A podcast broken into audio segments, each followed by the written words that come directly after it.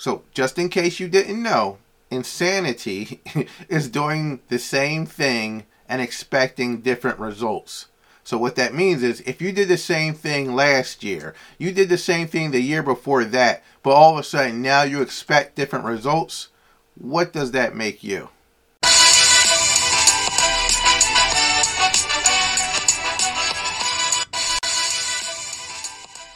Welcome to 2024. We made it. Happy New Year. Please understand, not everyone made it to this new year. So, with that, recognize that making it to a new year is an actual blessing.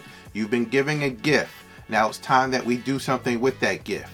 What that means is we're not going to do resolutions like everybody else. Not going to do wishes because that's what resolutions are. They're just wishes that people have. You see a lot of people posting all these things that they want to have in this new year, but they don't create plans to get them.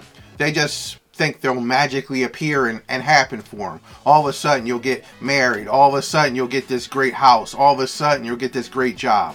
But you're not working on it. So, those are wishes. That's not what I'm pushing. That's not what I want for you.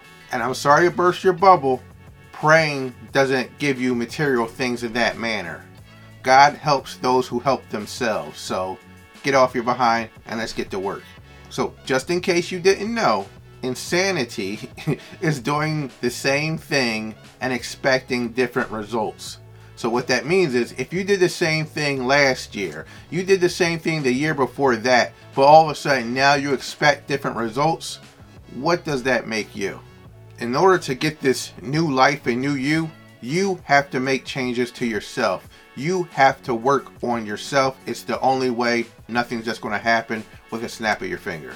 I still want you to be excited about a new year because that's a great thing. But with this new year comes new energy. So I want you to take that positive energy and do something with it. What changes do you want to make? What do you want to achieve? Let's create a plan. That's what you need to be thinking of. But understand with these changes, you can't overhaul your entire life. You need to make small changes and let them turn into habits. That's the only way it'll be sustainable. You can't go from sitting on the couch to, I'm gonna work out five times a week. You're not gonna be able to maintain that. You have to build that slowly. Start off working out one day a week, then two days a week.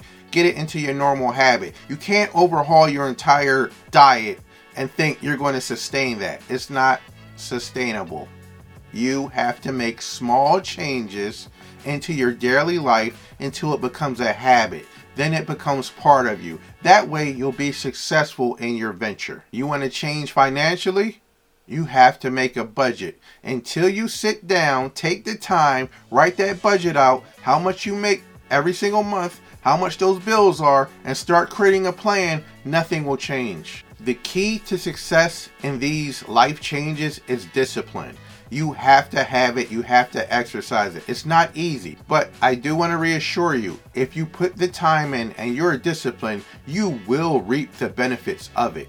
Trust me. So instead of putting all your energy into your job and, and doing great at your job, which you should, but you should also be working more on yourself. You should be developing your skills more so so you can move forward in life. You're just at a certain level and you need to get to that next level and you can do it. But you got to work on yourself and you got to understand that you need to create a plan. You have to have a vision of where you want to go and what you want to achieve. So, with that, if you're actually serious about making changes in your life, I do have some book recommendations. So, start the year off right, start feeding your mind, body, and spirit. With that, I want you to start reading. You have to. There's so much knowledge out there from people who have already walked those paths. But you just need to take the time, clear out all the nonsense, and focus on what you need to focus on. So I've got three books that I definitely want you to read this year. I'd be happy if you read them in the first three months, but do it at your own leisure. But start putting the time in now.